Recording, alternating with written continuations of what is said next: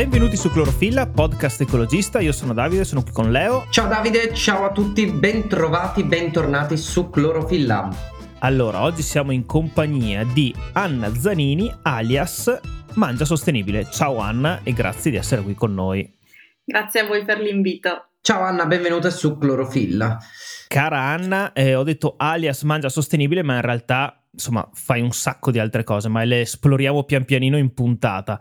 Beh, insomma, l'abbiamo detto, che ci racconti di Mangia Sostenibile, come ti è venuto in mente di aprire questo profilo Instagram e dare suggerimenti su un'alimentazione più sana? Allora, ero nel classico momento dedicato alla pandemia in cui tutti, bene o male, abbiamo un po' aperto, iniziato nuovi progetti.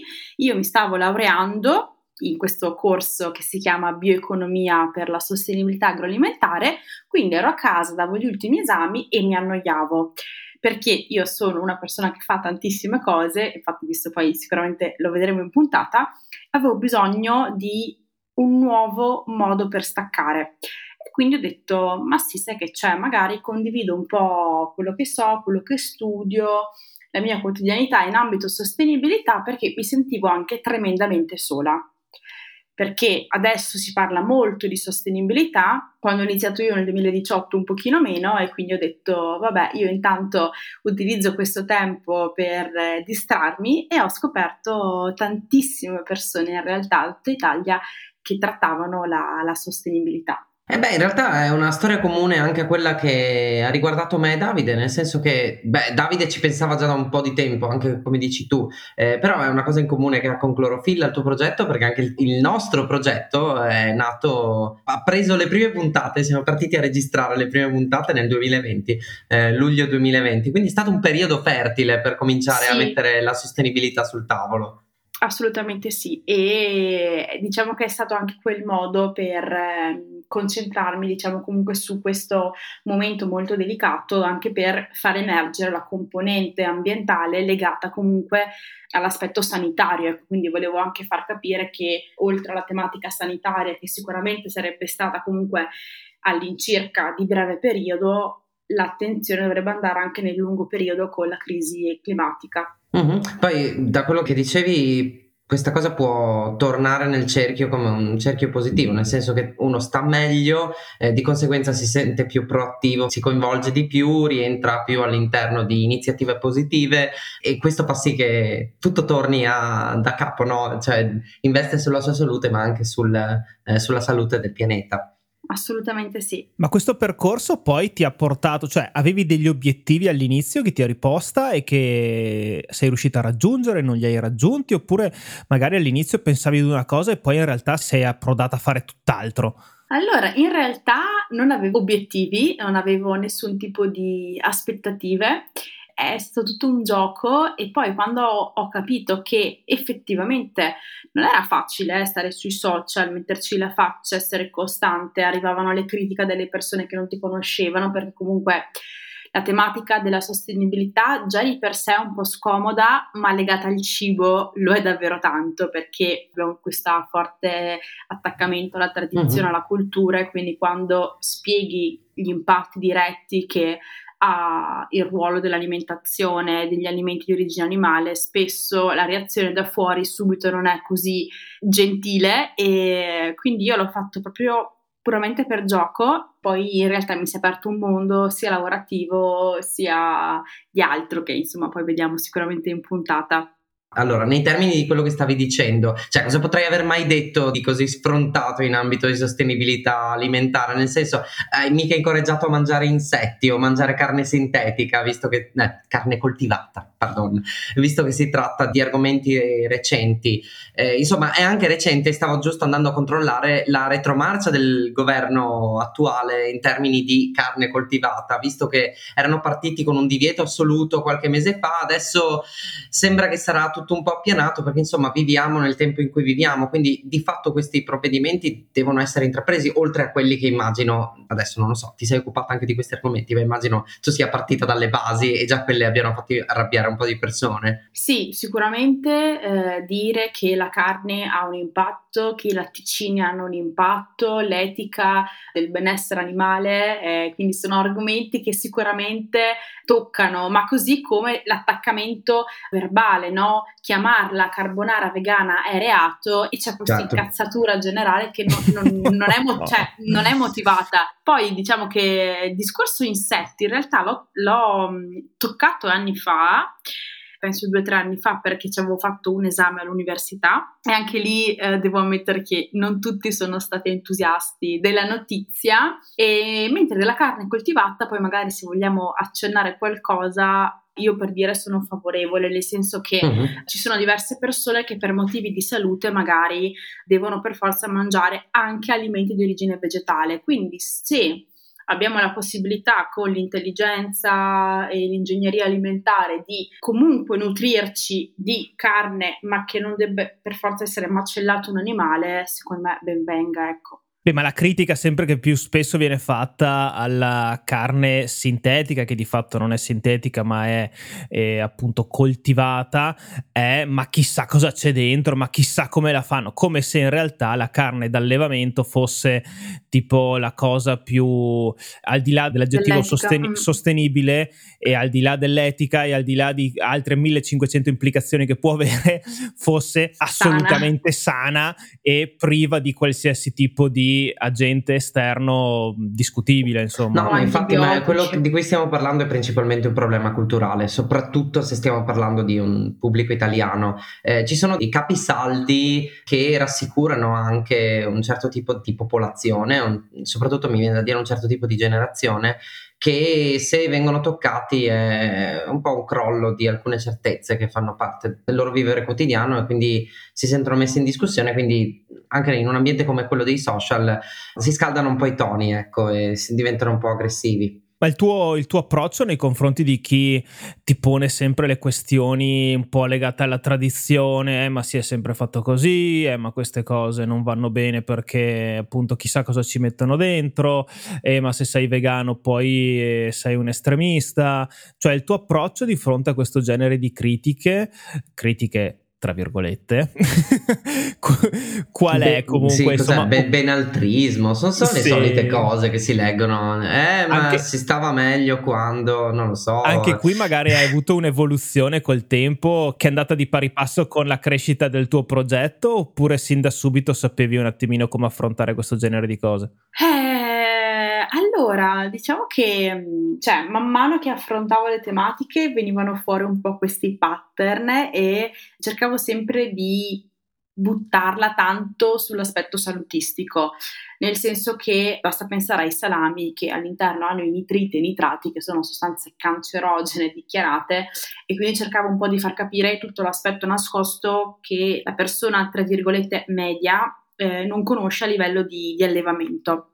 E quindi eh, gli antibiotici, le condizioni di allevamento, quindi il fatto che siano ammassati l'uno con l'altro, eh, che quindi eh, se uno si ammala ovviamente eh, ammala tutto il resto dell'allevamento, l'indice di obesità, ad esempio in Italia abbiamo l'indice di obesità infantile più alto d'Europa e quindi anche tutto l'aspetto legato proprio ai danni a livello salutistico, a nuove ma- malattie eh, degenerative. E quindi cercavo, eh, se prima si concentravano tanto sulle classiche risposte da abbiamo sempre mangiato così, Uh, la dieta mediterranea, ma la dieta mediterranea non viene effettivamente poi rispettata, abbiamo veramente uno squilibrio a livello nutrizionale, quindi quando mi spostavo sull'aspetto salute eh, li vedevo ragionare e allora poi da lì potevo metterci l'aspetto ambientale, l'aspetto etico, l'aspetto sostenibile e vedevo che un po' si riusciva a dialogare, ecco, me la prendevo larga. Eh, ricordiamo agli ascoltatori che i nitriti non si trovano solo nei salumi dei cavalli, ma anche in tutti gli altri salumi. no, vabbè, però eh, no, assolutamente sì. È un po' un modo per. Eh, è un gancio, un gancio efficace per cercare di portarli dalla tua parte. Poi, una volta che, che hai catturato la loro attenzione con il tema della salute, puoi propinare pillole di. Beh, tra l'altro, sempre su salute, pillole di ambiente o pillole di alimentazione sostenibile. Insomma, è una buona strategia per riuscire ad arrivare anche da altre parti del tuo discorso. Esatto. Beh, insomma, hai ampliato il discorso anche perché poi probabilmente non ti bastava parlare di alimentazione, ma magari ci hai preso gusto, restando sempre in tema alimentare. Vabbè, e... oh, una dietro l'altra, non ci fermiamo eh, questa sera, guarda, siamo... fuoco e fiamme, fuoco eh, e fiamme. Sì, sì, sì, sì. Perché sei anche co-autrice del festival Pianeta B.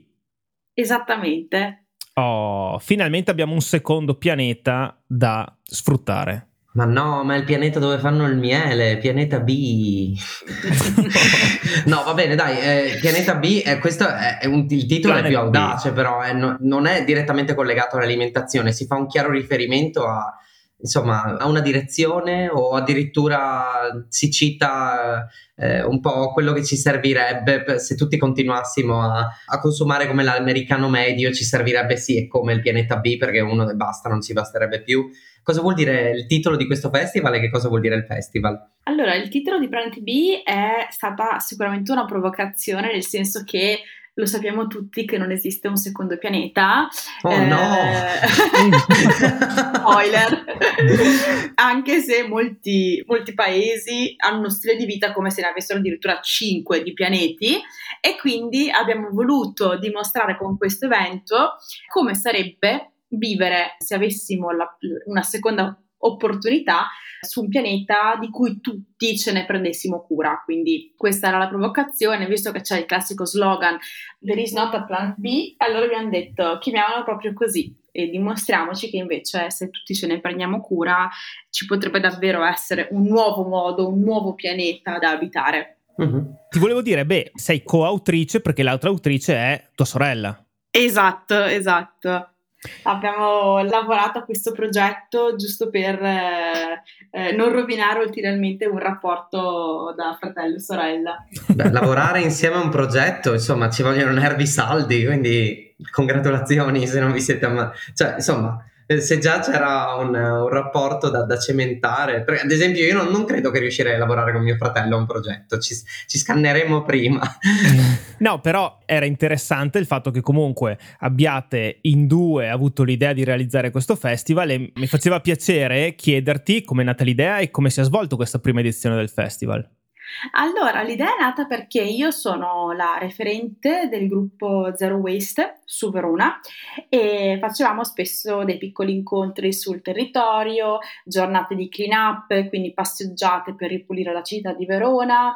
Abbiamo fatto degli swap party, quindi dei pomeriggi in cui ci si trovava, ci si scambiava abiti, giochi, insomma per dar vita un po' al second hand e comunque a incentivare, ad allungare la vita degli oggetti che già possediamo, però ci siamo dette non basta, non basta e soprattutto io da ormai tre annetti ne parlavo sui social e volevo un po' uscire dal social e di fare qualcosa di pratico per il, territorio locale.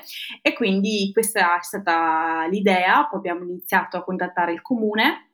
Il festival è stata una figata, ma soprattutto ha avuto un successo che non era stato preventivato, cioè solo nella prima edizione sono arrivate 3500 persone. Cosa?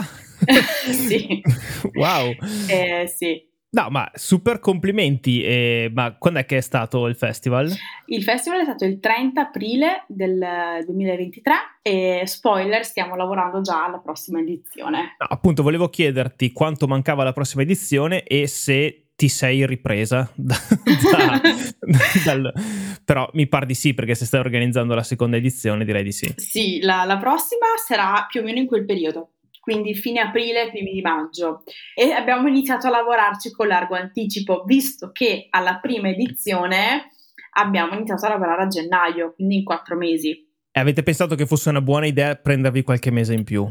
Sì, sì okay. per la nostra sanità mentale, sì. Il, tutto diventava molto più sostenibile, insomma.